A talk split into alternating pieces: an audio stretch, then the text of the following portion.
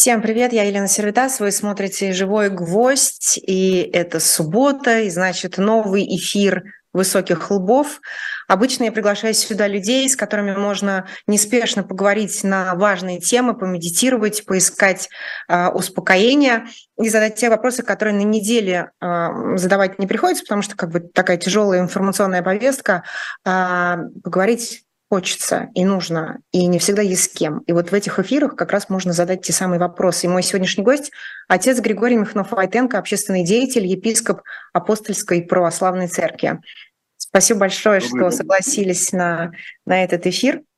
Мне очень приятно. Я давно хотела с вами поговорить. Сейчас буду совмещать как раз полезное с полезным, потому что, мне кажется, все, что вы должны сказать сегодня, волнует очень многим. У нас работает чат, мы в прямом эфире, поэтому э, отцу Григорию можно слать вопросы, я буду их зачитывать, и будем постепенно тогда решать, э, искать пути. Э, естественно, я не могу э, не начать с того, что произошло на прошлой неделе. Мы с вами как раз общались на прошлой ну, неделе. Ну да, это вот как раз, э, как раз о том, что по субботам не бывает информационной повестки. На субботу на субботу не приходится. А вот, вот мы, мы с вами обсуждали так немножко по, по краю, что происходит, следили. А мне интересно, вы с каким чувством лично следили за происходящим? Что вы испытывали в этот момент? Я, естественно, про Пригожинский мятеж, если кто нас не понял. Да, конечно.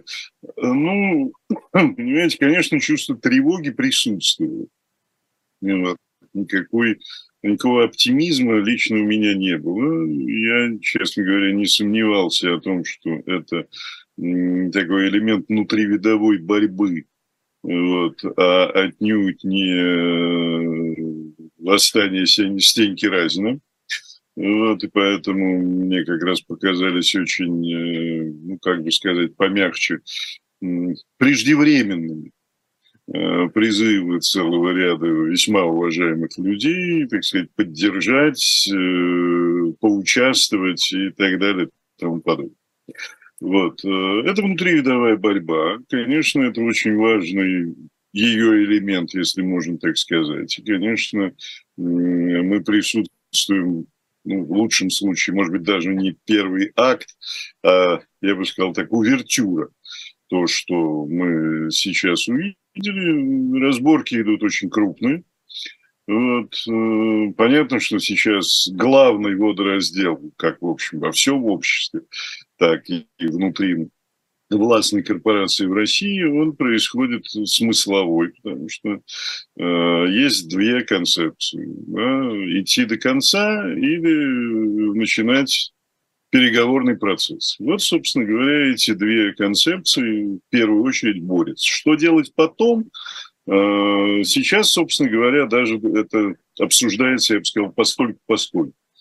Вот. Э, вопрос для начала первый нужно решить.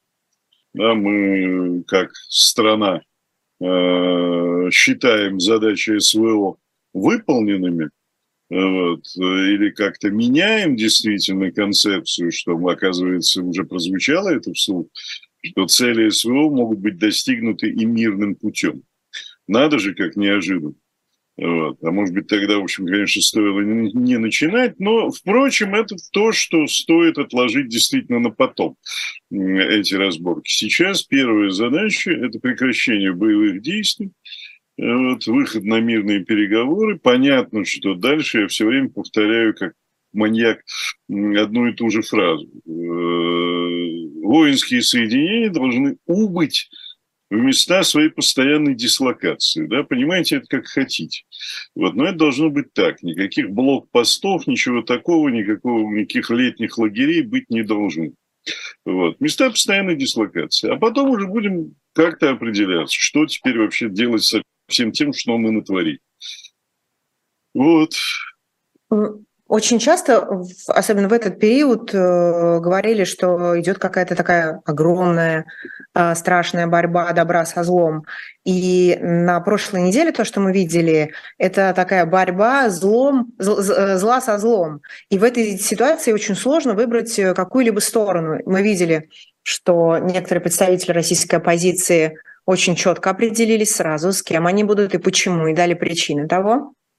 А вы как считаете, это как обществу и людям реагировать на такие события? А, знаете, в 9 часов 20 минут 24 числа я у себя опубликовал небольшое, скажем так, архипасторское послание, вот, которое написал, что необходимо всем, я всех призываю, сохранять спокойствие. Вот, я всех призываю содействовать тому, чтобы прекратилась война в Украине, и призываю не допустить войну на улице наших городов. Вот, собственно, и все, что, опять же, я вижу. Потому что э, мне кажется, да, что когда всех нас регулярно пугают гражданской войной, чем-то таким, то, конечно, в России сейчас она вряд ли может случиться. Действительно, нет социальной базы, нет каких-то разно великих или равно великих, но разнонаправленных идей, которые могли бы людей всерьез объединить. Может быть, война банд, война группировок, э, война одного силового ведомства с другим силовым ведомством. Вот в это я готов, скажем так, поверить очень легко. Мне кажется, что людям, гражданским людям, мирным людям, а, в том числе политикам и общественным, и религиозным, каким угодно деятелям, а, не надо в это вовлекаться. Не надо выбирать между злом и злом. Не надо какой да, зло. не надо, понимаете. И опять же, есть очень хороший евангельский э, пример, когда Христос говорит о том, что если разделится дом сам себе или царство разделится само в себе, не устоит то царство. Это он отвечает на вопрос, когда к нему приходит э, некто и рассказывает, что э, рассказывают, что ты силою бесовскую изгоняешь бес. Силою бесовской бесов изгнать невозможно. Вот и все. Понимаете? Это вот, очень... вот, это, вот это нам с вами ответ на то, что было. А, потому что я готов, опять же, легко поверить, что внутри пропаганды было много всего разного. И я не абсолютно, простите, убежден, что все, все ужасы, которые рассказывали про ЧВК Вагнер, они действительно соответствуют действительности. Я имею в виду, тогда рассказывали. Вы не Но... убеждены, что это правда? Я не убежден. Я легко готов себе представить, что это, в общем, э, такое специальное преднамеренное нагоняние жути. Напугать, запугать, страх. Напугать, запугать, создать, создать, вот демонизировать какую-то такую силу, чтобы все кругом боялись, и снаружи, и внутри. Вот. Я понимаю, что в любом случае там было много всего совершенно антизаконного. Начиная с набора э, уголовников да, э, в ряды ЧВК, ну вот это все совершенно не, не соответствует, весь этот набор не соответствовал закону ни с какой точки зрения. И потом включаем то, что там внутри уже происходило. Вот. Но демонизировать их, наверное, не стоит. И тем не менее, понятно, что ЧВК «Вагнер» – это не силы добра и не силы света. Угу. А вот такой вопрос. Э, вы сказали про наемников э, из рядов преступников, которые там насиловали, убивали. Смотрите, а, я француженка. Во Франции 14 июля э, каждый год дефилирует военный парад. И среди них есть такой э, легион, иностранный легион. Да. И в этом иностранном легионе есть люди, которые там бомбили Грозный, э, которые были там террористами. Французское государство стирает их биографию, они проходят курс, учатся и защищают Французскую республику и ее фундаментальные ценности. Вот с этим как быть? Ну, простите, это я просто уже о своем наболевшем. А, то есть эм, как к этим людям тогда относиться? Они же э, точно такие же преступления совершили, французское государство на это закрыло глаза и говорит, что это наши бойцы, будут нас защищать. Мне легко ответить на этот вопрос. Да. Почему? Да, потому что все-таки и во Франции, и в Российской Федерации церковь отделена от государства. И то, что государство признает подвигом, то, за что государство дает медали, звания, э, почетное гражданство и так далее, церковь в любом случае очень часто принять не может. Потому что убийство других людей даже совершенное в интересах республики, оно остается убийством. И вообще-то с точки зрения церкви это все равно всегда грех. И этот грех, ну, то, что называется, так, ну, таком, если угодно, бытовом языке, нужно замаливать. А вот интересно, в РПЦ, кстати, к вам очень много вопросов, может быть, э, мы сначала на них ответим, а потом мой вопрос э, по поводу замаливания грехов, надеюсь, что я не забуду. Э, просто в РПЦ, давайте лучше с моего тогда, в РПЦ этих людей, которые вернулись с войны и будут говорить, что мы убивали там нацистов, спасали мирное население, их же никто не будет заставлять замаливать грехи. Я имею в виду вот то РПЦ, глобальная машина, которую мы видим на экранах российского телевидения. Я думаю, что их, наоборот, будут там и причащать, и будут как-то поощрять, и, и выславлять. Ну, давайте попробуем ответить. А, ключевое в вашем вопросе – это про экраны телевизора. Вот, потому что, опять же, на сегодняшний день русская православная церковь Московского патриархата превращена в элемент государственного управления. Вот. Просто есть, эм, скажем так, мысли преступления, да, а есть департамент мысли образования вот, э, и мысли формирования. Вот там есть разные отделы, в том числе, значит, соответственно, есть в этом департаменте есть религиозный департамент. Вот. Эм, что будет вообще с РПЦ и что будет с религиозным с самосознанием российским после того, как закончится э, противостояние вооруженное, это вообще очень длинный и непростой разговор. Он у нас, видите, гром горохочет очень здорово. В, Питер, в Петербурге дождь. Вот, это самая лучшая питерская погода. Извините, да, вот и собаки лают. Вот, гром грохочет, и собаки лают. Так что я прошу прощения у зрителей за дополнительный фон. А, так или иначе, так или иначе, а, сейчас, извините, мне тут придется очень коротко попросить, чтобы там открыли да, давайте я пока, я, если хотите, про, прочту чат. Если хотите, прочту чат. А, во-первых, я хочу благодарить Сапсана, который за нами следует и дает верные ссылки всегда. Спасибо вам огромное. Я ваш фанат. За всех эфирах вижу, как вы работаете.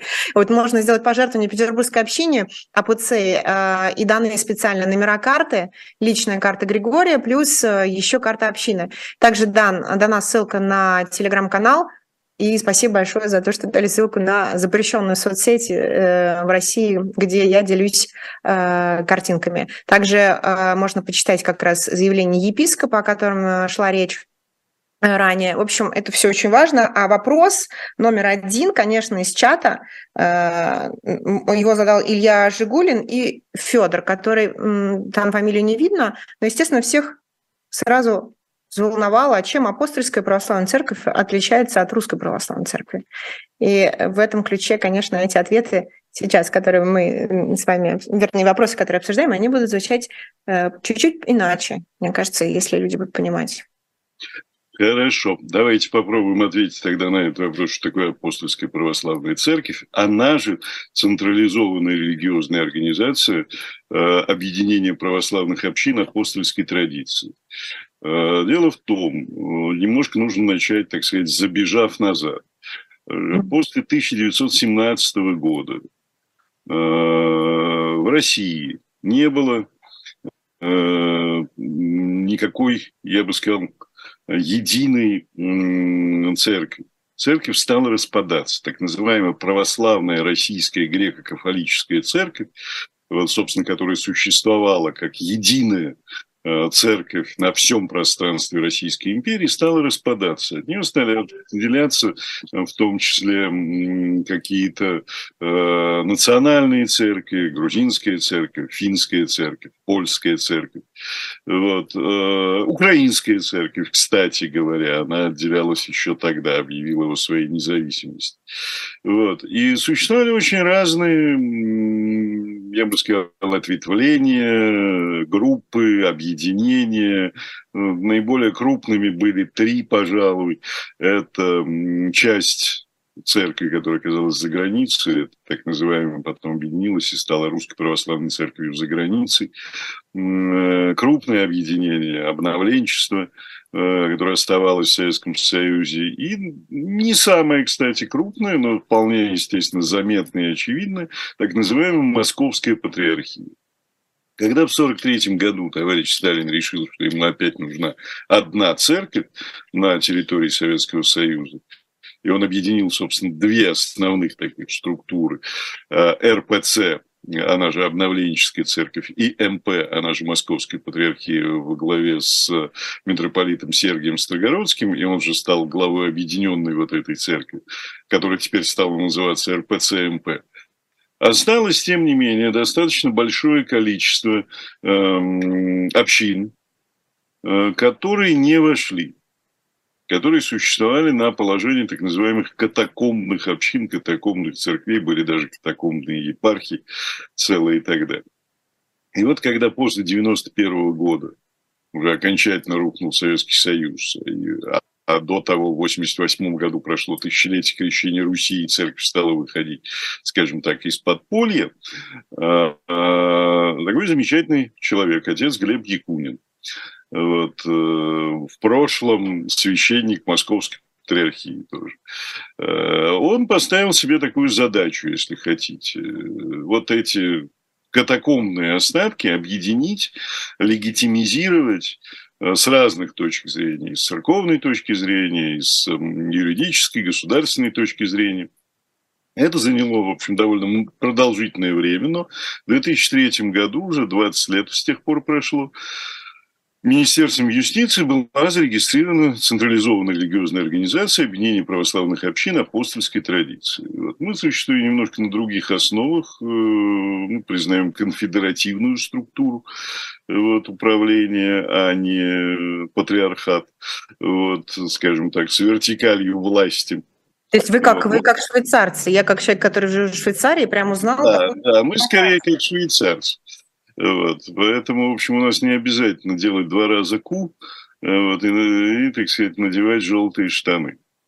Mm. Вот. Тем не менее, все-таки основы веры церковной, они основываются на том, во что мы верим, как мы верим, да, а не как мы, какие организационные формы мы принимаем. Вот. Так что с точки зрения догматической, богословской мы ничем не отличаемся. Вот. У нас есть достаточно большое количество людей, которые в разное время были внутри РПЦМП. Вот я, например, 8 лет служил в РПЦМП, вот, пока в 2014 году не ушел. Как раз это было связано с событиями в Украине.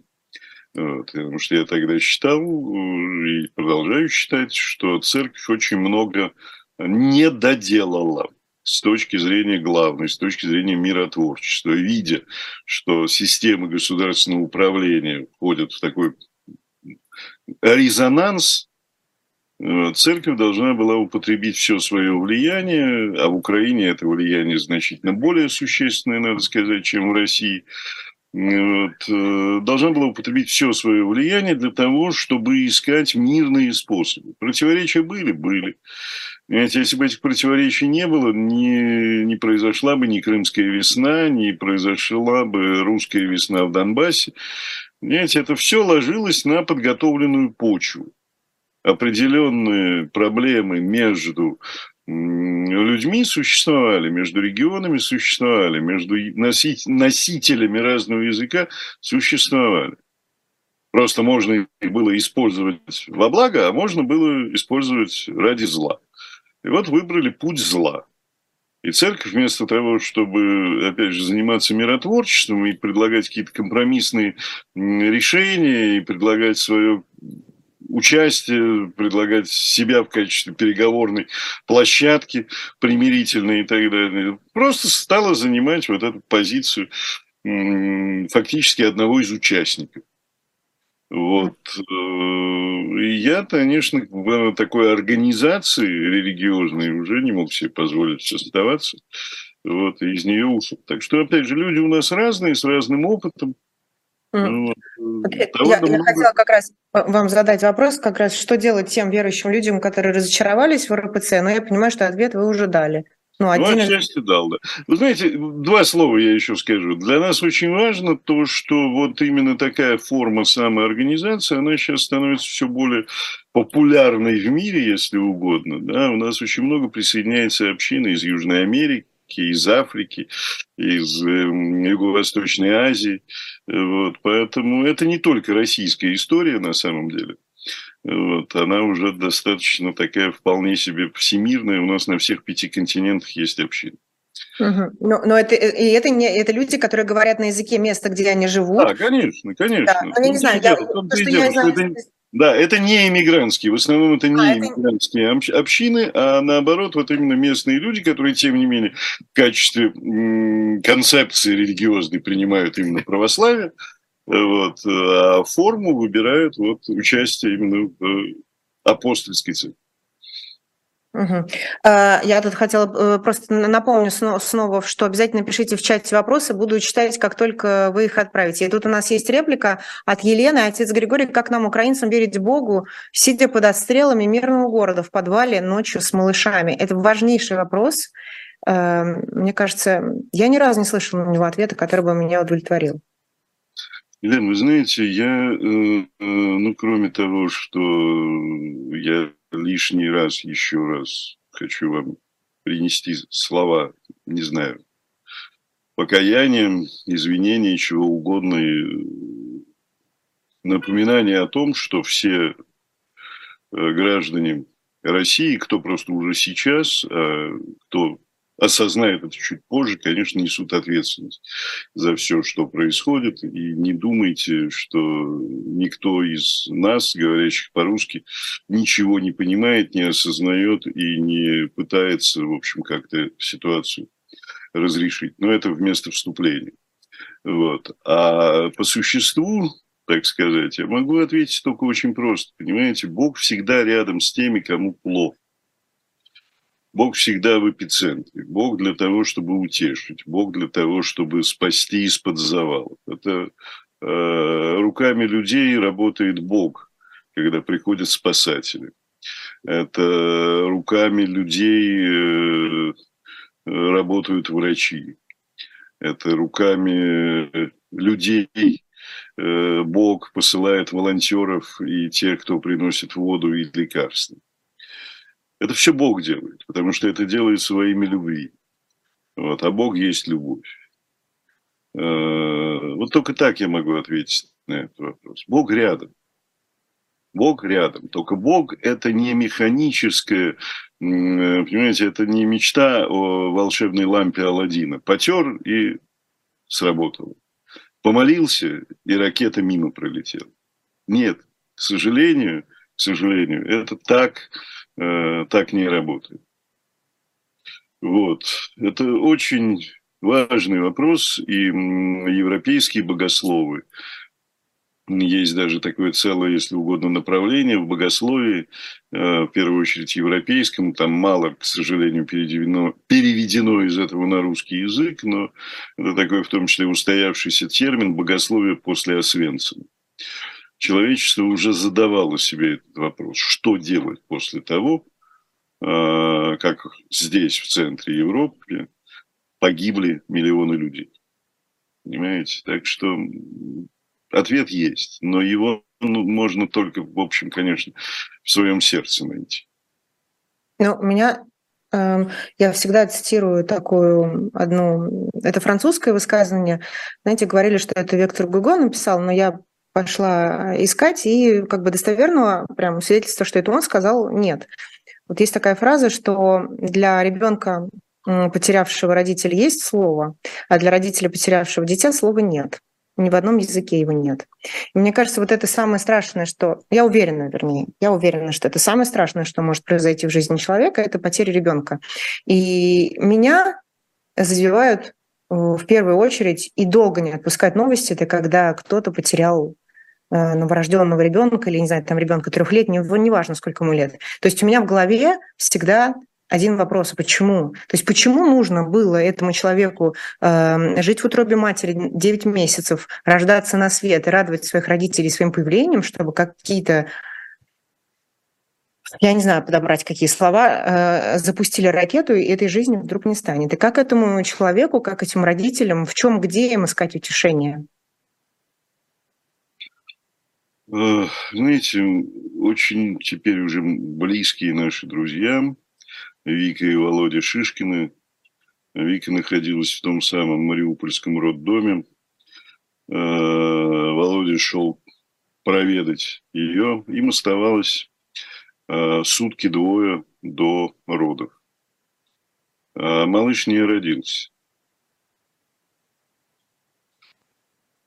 Он был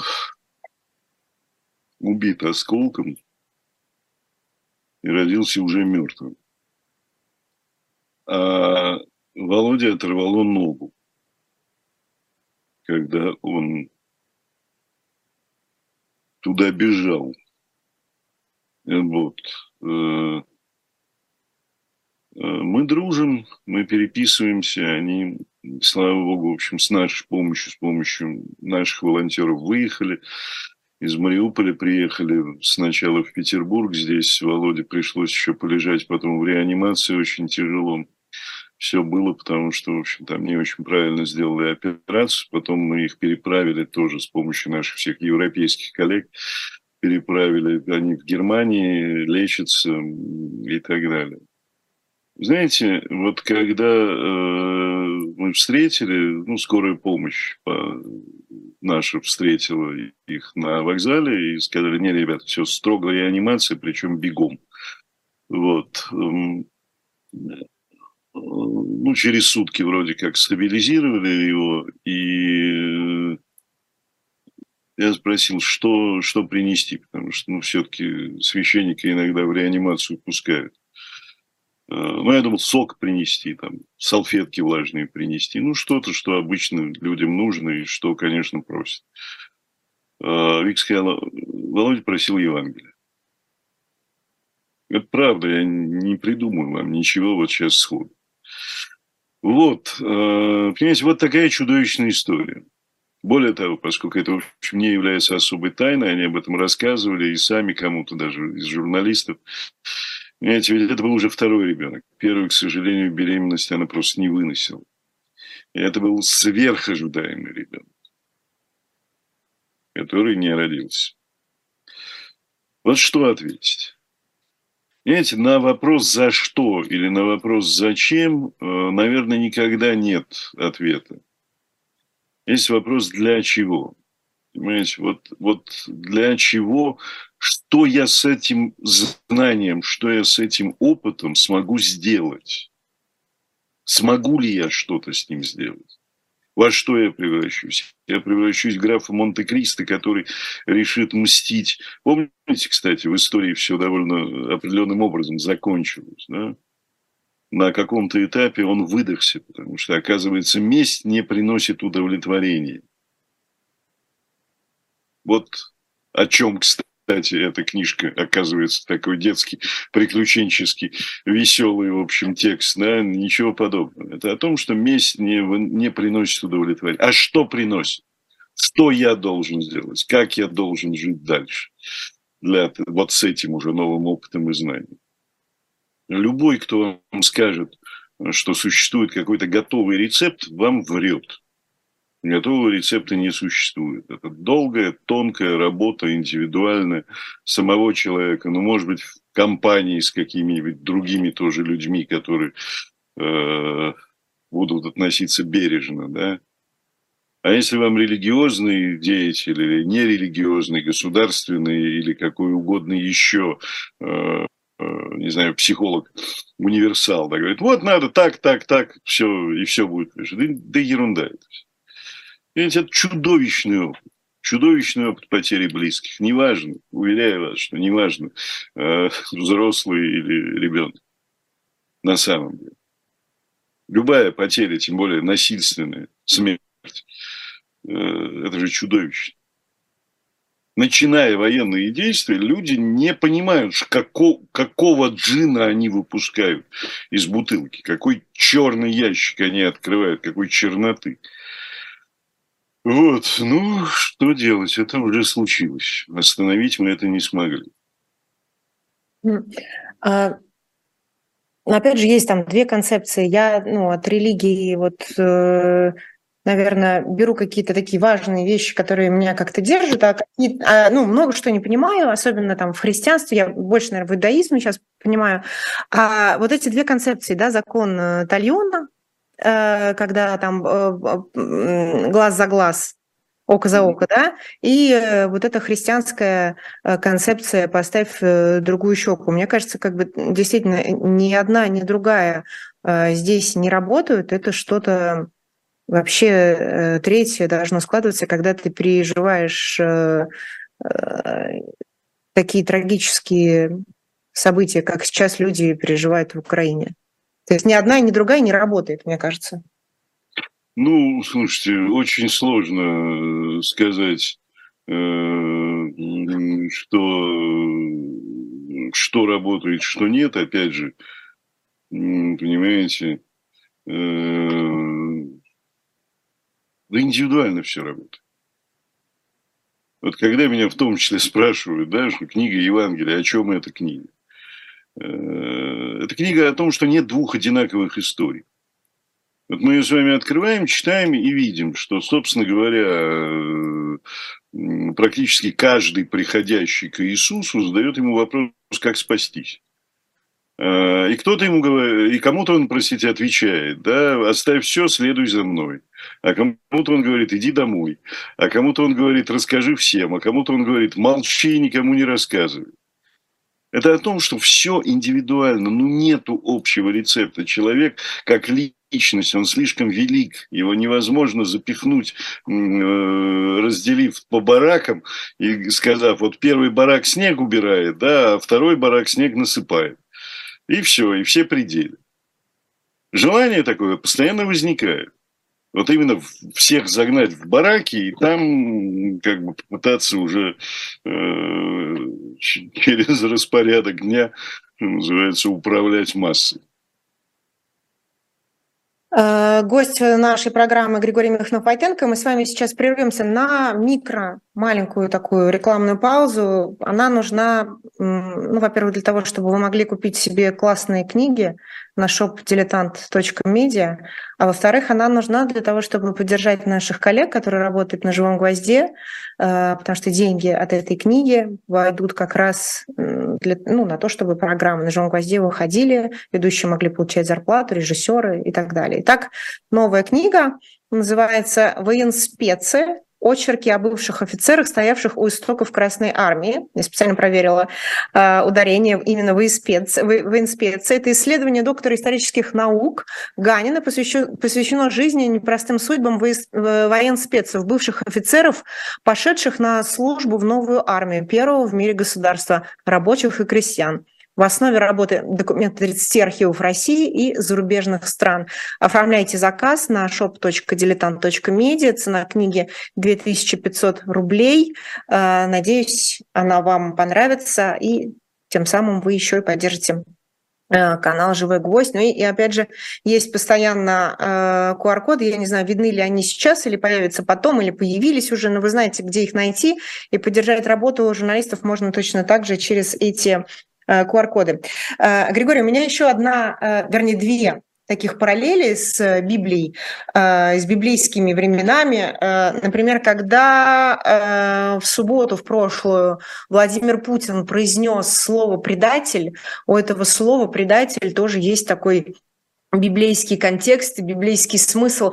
Как, э, по-вашему, имеет ли это слово э, вообще место в этой речи э, по отношению к Пригожину?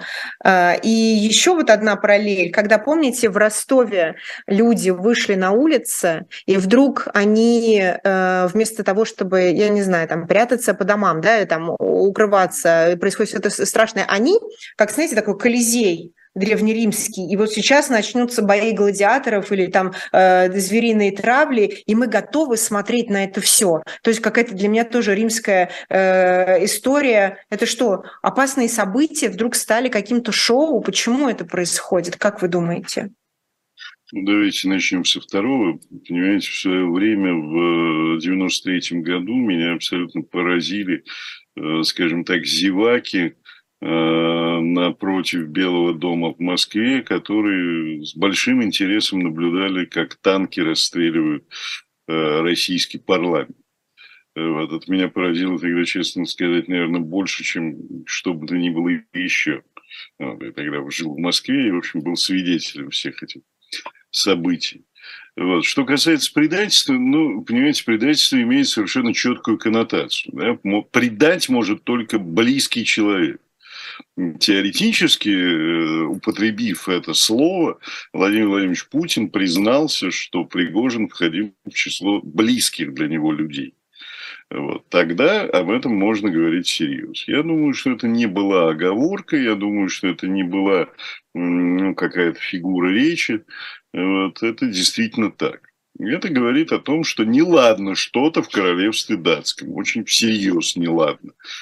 Понимаете, если, в общем, такие события происходят. Ну, про последствия еще раз скажу, тут, в общем, довольно сложно рассуждать, да, пока мы никаких последствий не видим, кроме того, что Риафан и прочие, так сказать, структуры медиахолдинга «Патриот» внесены в блокировку Роскомнадзора.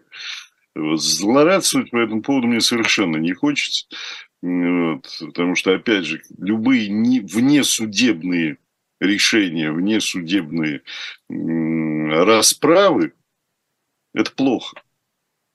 Закон должен действовать в государстве законные методы должны действовать в государстве, что бы ни происходило. Как только мы начинаем руководствоваться революционной целесообразностью, э, все это плохо заканчивается. А, Григорий, еще один вопрос в чате э, звучит, который часто я слышу от людей, такой ну, праздный несколько, но думаю, что не у всех есть ответ. Май-Май его задает, разве Бог не убивал Содом и Гамора, там не было детей, но там не смогли найти трех праведников и города в пепел. Разве Бог не убивал? Вот что на это ответим. Это э, ветхий закон. Да, эта речь, конечно, идет о Ветхом Завете. Э, знаете, вообще, вообще, вообще разговор длинный. Понимаете, уложить его в какой-то короткий вот такой формат ответа довольно тяжело. О том, как мы понимаем Бога и как понимали Бога авторы э, библейских текстов. Потому что я надеюсь, что у наших зрителей нет эм, представления о том, что этот текст лично Бог записывал. Вот. Это все-таки записывали люди со слов других людей, в том числе записывая, запоминая, потому что вообще долгое время существовала традиция устного запоминания всех этих священных текстов, и только потом, примерно полторы тысячи лет тому назад, стали появляться первые уже именно письменные источники.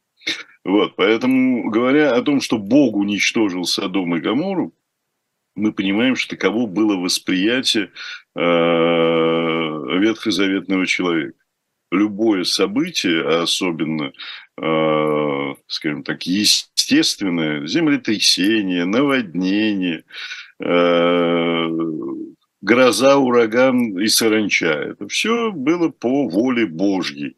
Так человек воспринимал. В общем-то, уже в пророческих книгах мы видим, как это представление довольно сильно редуцируется и как, в общем, люди начинают понимать, где воля Божья, да, где непонимание и, так сказать, свобода воли самого человека. Вот, который, кстати говоря, может остаться в городе грешников, да, может из него выйти. В общем-то, Лота вместе с женой никто там не удерживал. Да, когда надо было, они все спокойно вышли. Вот только оборачиваться было не нужно.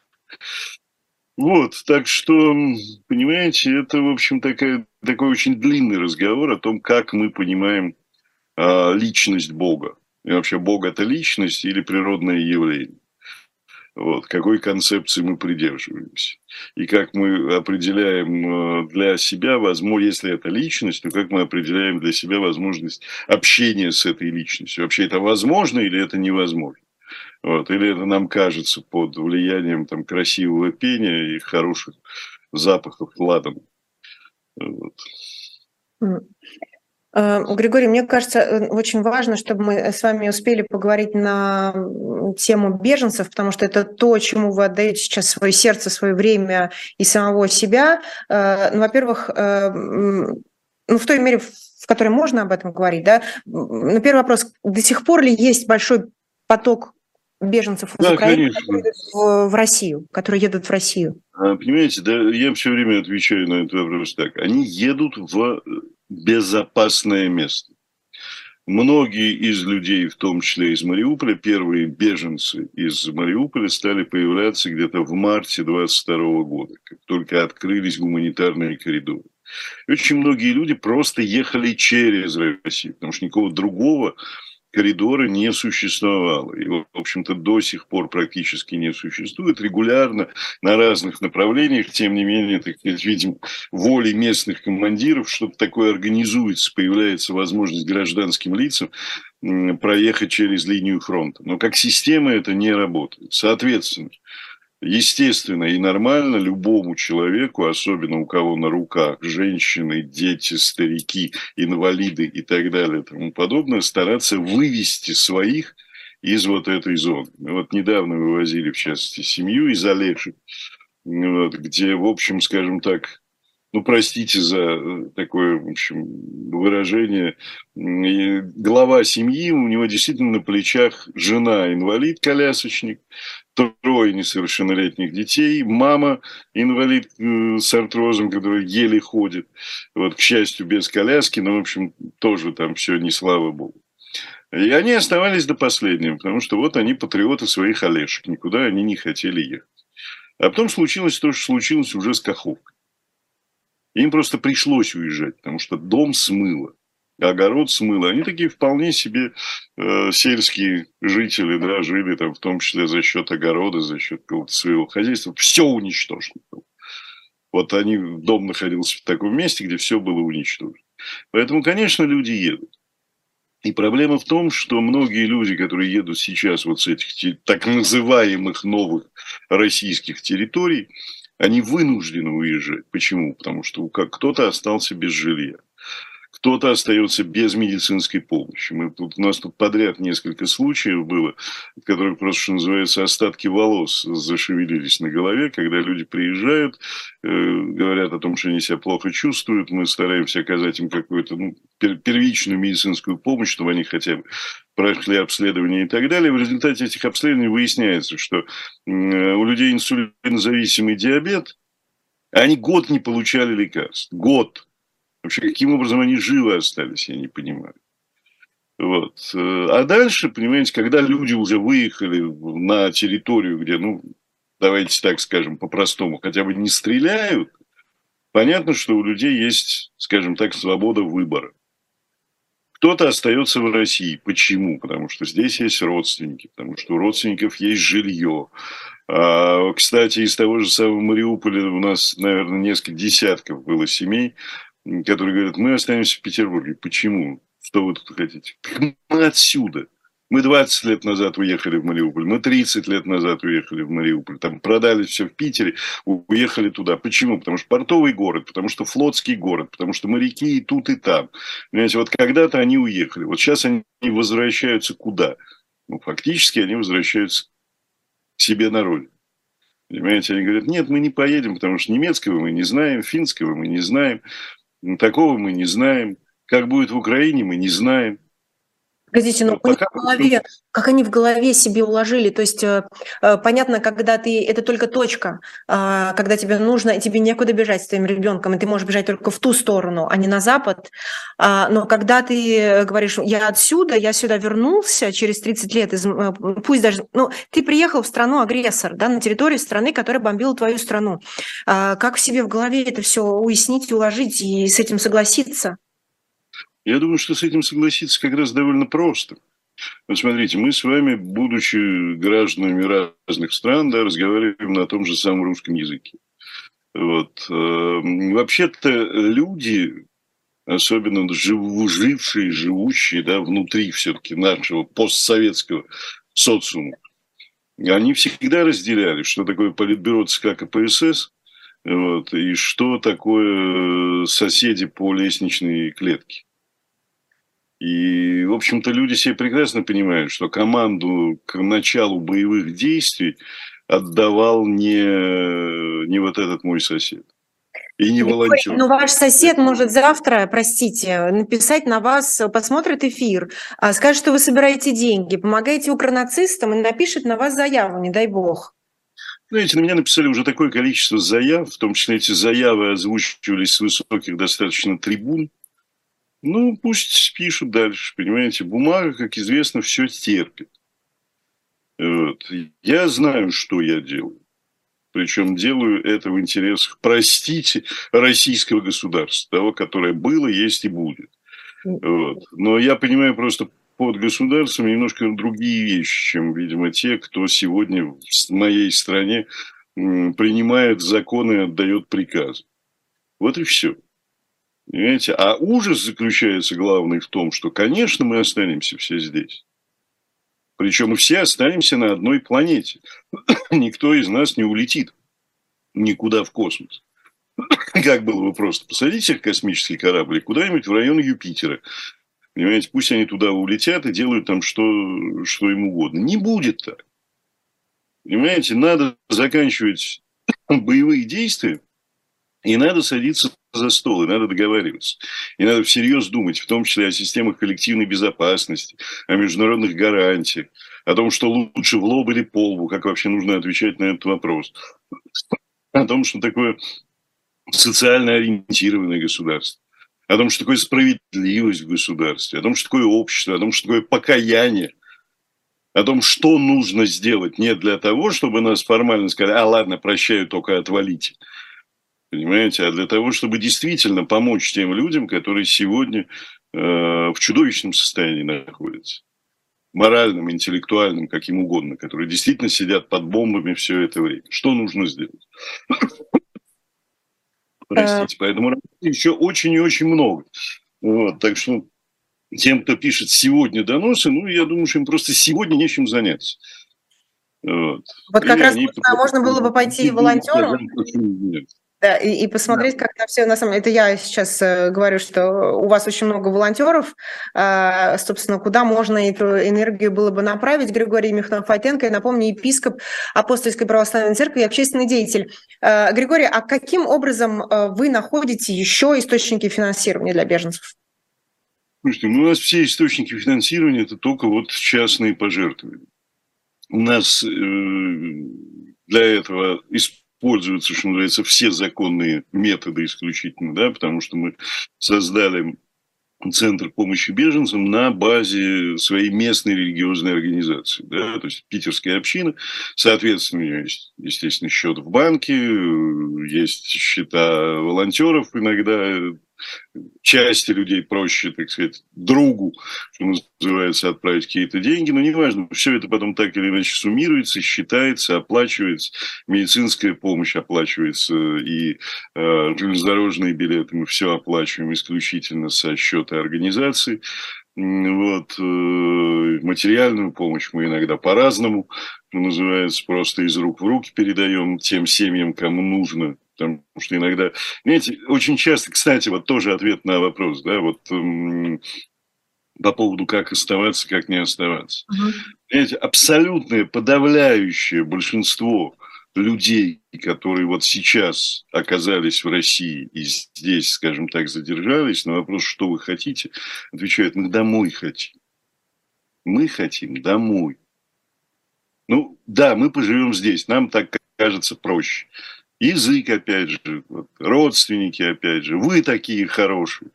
Вот, мы тут пока поживем. Но хотим мы домой, и поедем мы домой, как только это станет э, возможно. Вот это тоже нужно понимать. Потому что действительно люди привязаны к своим местам, люди привязаны к своей родине, люди климат, природу, все что угодно любят, море свое любят. Понимаете, они там хотят жить. А мы вот из-за этой всей чертовни по-другому не назовешь, да, лишили их этой возможности. Буквально единицы, вот за все это время буквально было единицы, несколько семей, которые, как я понимаю, внутренне ну, планировали, не исключали для себя возможности переезда в другую страну там, в Ирландию, в Канаду, еще вот, это, вот они, они где-то у них в голове это было. Тоже чаще всего, кстати, многодетные семьи, такие социально активные, на самом деле, все очень бодрые ребята. Вот. вот их буквально было, вот, что называется, пальцев на двух руках хватит. Э, а все остальные были растеряны. Все остальные, кто хочет уехать, опять же, да, уезжают, потому что, э, потому что страна агрессор. Да, уезжают, потому что очень плохо все с социалкой. Э, с медициной как раз, вот когда подключаются волонтеры, все ничего. Потому что мы умеем и договариваться и в государственных клиниках, и оплачивать э, негосударственные клиники и так далее. В общем, мы, это, этому всему научились. С медициной, на самом деле, у нас все не очень плохо. Угу. Когда она в надежных руках. А не когда нужно в районную поликлинику идти, там все ужасно. Вот. Но дальше ведь семье нужно жить, семье нужно зарабатывать, жилья нет, значит, жилье надо снимать, никто не помогает. Э, все эти несчастные там 10 тысяч, которые государство выплачивает, ну это что, это ни о чем. Мы же с вами понимаем. И вот только, только совместными усилиями, только добрыми руками, да, можно что-то попытаться сделать, как-то помочь людям э, просуществовать вот все то время, пока не будет возможности домой вернуться. Вот такая у нас, если угодно, задача. Вот, поэтому помогают, люди помогают. 100 рублей приходит, 1 рубль приходит. Понимаете, полтора миллиона рублей приходит. У всех возможности разные. У нас прямо сейчас, я напомню, в чате есть э, ссылка на, во-первых, ссылка на, на канал Григория Михнова-Войтенко, и также Сапсан нам публикует постоянно реквизиты, э, карта Тиньков, личная карта Григория и карта общины. Пожалуйста, делайте свои пожертвования, э, так вы помогаете эм, спасать жизни людей и помогать им жить на территории того государства, которое развернуло против Украины сейчас войну. Григорий, а такой вопрос. Вы же наверняка много видели людей с э, посттравматическим синдромом. И очень часто люди в эти моменты, ну, скорее всего, наверное, люди должны в эти моменты ходить к психологу. Но э, когда ты беженец из Украины и находишься вот в России, э, наверное, тебе не до психологов. Вам эту роль часто приходится, видимо, выполнять, мне так кажется. Ну, по-разному. Во-первых, у нас есть группа волонтеров-психологов, да, и занимаются очень много и место есть и не одно, где принимают и так далее, пожалуйста. Хуже другое. Понимаете, мы видим целый ряд э, проблем, когда вот этот посттравматический синдром, э, в частности, становится триггером и основанием для того, чтобы психология перешла в психиатрию. И мы регулярно сотрудничаем, в том числе и с такого рода клиниками. Вот что значительно хуже. Ну, кто-то, а кто-то идет, конечно, к священнику. Да? И причем, к сожалению, видите, несколько раз мне тоже приходилось с таким сталкиваться, когда приходили люди, которые говорили о том, что вот они попытались зайти просто в ну, какой-то храм, не знаю какой, а там вместо какого-то такого бережного разговора им пришлось выслушать политинформацию про укронацистов и что-то такое. Они, в общем, совсем полный ужас пришли. Такое тоже, к сожалению, бывает.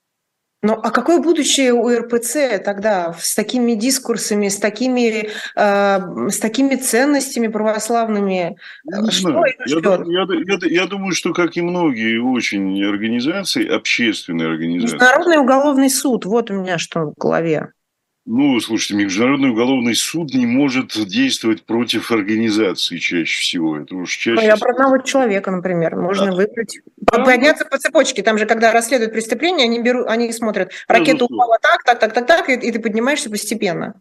Конечно, поэтому я не знаю. Я думаю, что, конечно, многим организациям, и религиозным в том числе, предстоит очень сложный процесс ну, назовем так, самоочищение. Вот. Э, это будет мучительный процесс. Особенно, конечно, это недостойно людей, у которых вообще в книжке довольно крупными буквами написано «не убий», поддерживать э, военные действия, какие бы они ни были. Повторяю, и, конечно, это разные вещи. Да? Война агрессивная и война э, оборонительная. Э, это разные вещи. Захватывать чужую родину или оборонять свою. Но в любой стране, да, даже там, где ведется справедливая оборонительная война, церковь должна заниматься делами милосердия и предлагать форматы мира, а не подзуживать друг друга э, с громкими криками «смело мы в бой пойдем». Понимаете? Вот нет воли Божьей на это, на убийство другого человека. Так что все достаточно тонко и достаточно сложно. Но, кстати, если э, Россия уже сказала, например, что такие нейтральные страны, как Швейцария, для них больше не нейтральные, никакими посредниками э, они стать не смогут, может ли, скажем так, я не знаю, Ватикан или какое-то другое место? Пока не получается. Почему? Пока... Ну, мы видим, что не получается. Ну, ну, мне кажется, что это не получается именно потому, что э, РПЦ такая воинственная организация. И... Нет, дело, дело в данном случае не в РПЦ. Ватикан не рассматривает РПЦ как субъект для переговоров, это нужно uh-huh. понимать. Ватикан, uh-huh. разумеется, рассматривает э, правительство э, воюющей страны как субъект для переговоров. Вот. Э, но, но пока... Нет, нет, я, нет. Думаю, я думаю, что Ватикан э, не вызывает доверия в России, потому что Ватикан это тоже Запад, понимаете? Мы же помним, сколько нам кукрыниксы рисовали карикатуру в крокодиле о том, что костлявая рука, значит, этих самых нехороших ребят тянется к тому, чтобы, значит, заманить нас куда-то не туда. Угу. Тут такое дело. А кто ваши волонтеры сегодня? Кто Слушайте, это? Очень разные, очень разные люди. Очень разные люди. Кто-то вообще увидел себя в волонтерстве только после 24 февраля. Вот. Кто-то был и так в среде городских активистов, кто-то э, был в среде муниципальных депутатов э, Санкт-Петербурга. У нас очень активные были всегда в городе муниципальные депутаты. Вот. Так что это очень разные люди. Кто-то, собственно, помогает профессионально, да, кто-то, не знаю, директор фирмы является авто, автоволонтером и в свободное от, так сказать, работы время просто помогает людям ехать, например, на финскую границу. Вот. Очень по-разному. Понимаете, кто-то предоставляет жилье, так называемые хосты, кто-то встречает на вокзале, кто-то ходит по клиникам, вот, все вместе это несколько тысяч человек. Ну, они, понимаете, сложно говорить, все наши волонтеры, да. Это э, вот Санкт-Петербургские волонтеры. Понимаете, кто-то mm-hmm. работает э, так сказать, постоянно, в, в частности, у нас в организации, кто-то находит какое-то свободное время. Вот. Поэтому, ну, так или иначе, это много-много сотен человек в это все вовлечены. И только, собственно, благодаря этому в частности, в России не наступает, ну, если хотите, такой социальный коллапс. Потому что если бы волонтеры тогда не подключились, то представьте себе, что вот эти э, реально, в любом случае, десятки тысяч беженцев, в основном без денег, в основном без документов, Э, с больными родственниками, с животными, с какими-то в попыхах схваченными зачастую ненужными вещами. Вот что бы они делали? Место, чтобы их всех разместить, денег, чтобы их всех обогреть, э, возможности, чтобы их всех куда-то устроить, э, чтобы они на улице не ночевали, государство не предусмотрело. Наступил бы коллапс. Понимаете, поэтому, извините, я вот почему и говорю, что я считаю, что мы абсолютно государственную задачу на самом деле выполняем, которую почему-то э, структуры социального обеспечения на себя не взяли. Григорий, есть такое слово, которое звучит сегодня очень часто, расчеловечение. Это, это как характеристика нашего нового времени. Как вы считаете, возможно э, ли увидеть обратный процесс такой загуманизации мы ну, можем... Ну, конечно, можно. Конечно, можно. Мы же видим примеры в истории. Да? Мы же видим, как менялось коллективное общественное сознание в той же самой Германии. Ну, ну это, было, да. это была такая государственная воля тоже на это. И, да, и сначала да, судили преступников, мы это в себе, там, весь мир на это смотрел, а, привезли тех же самых там нацистов, оставшихся в э, эти лагеря показы. А что, у нас в России кто-то повезет, я не знаю, там, Петра Толстого а, смотреть на, на, на, на роддом в Мариуполе? Ну, подождите, Петра Толстого, я не знаю, надо ли возить, э, смотреть на роддом в Мариуполе. Понимаете, для начала давайте мы будем на Первом канале рассказывать не только о том, что ЧВК «Вагнер» плохие ребята, вот, но и о том, что вообще-то пострадали мирные люди в больших количествах. Угу. Мы собирались какую-то жалкую кучку нацистов выгнать из Киева, а что-то пошло не так. Во-первых, оказалось, что это не жалкая кучка, во-вторых, почему-то из Киева они не ушли. Так давайте остановимся, давайте вообще на секунду между собой договоримся, что мы делаем. Тогда, может быть, постепенно начнет приходить сознание того, что происходит. Понимаете, исходя из того, что мы слышим э, от политиков в Киеве, они довольно четко говорят о том, что, собственно, их задача выйти на границы 91 года, понимаете, а то, что будет происходить в России, их не волнует. Поэтому нам самим надо будет тут каким-то образом договариваться друг с другом, да, чтобы просто всем всех не поубивать. Ваш канал в Телеграме называется «Тюрьма, война и вера». Почему именно эти... Mm. У нас, по-моему, 50 секунд остается. Почему именно эти три слова?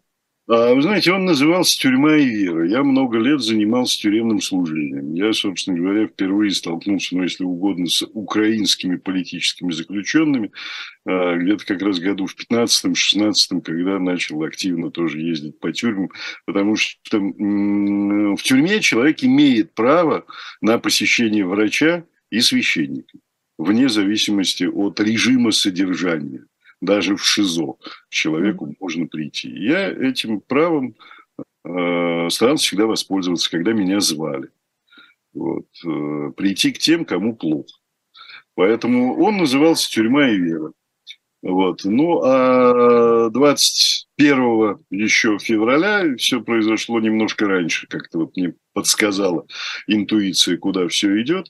Я решил, что я добавлю еще одно слово, и он будет называться «Тюрьма, война и вера».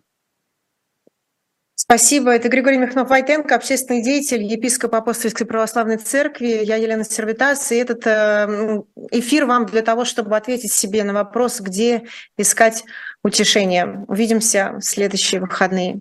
Всего доброго. Спасибо. Спасибо.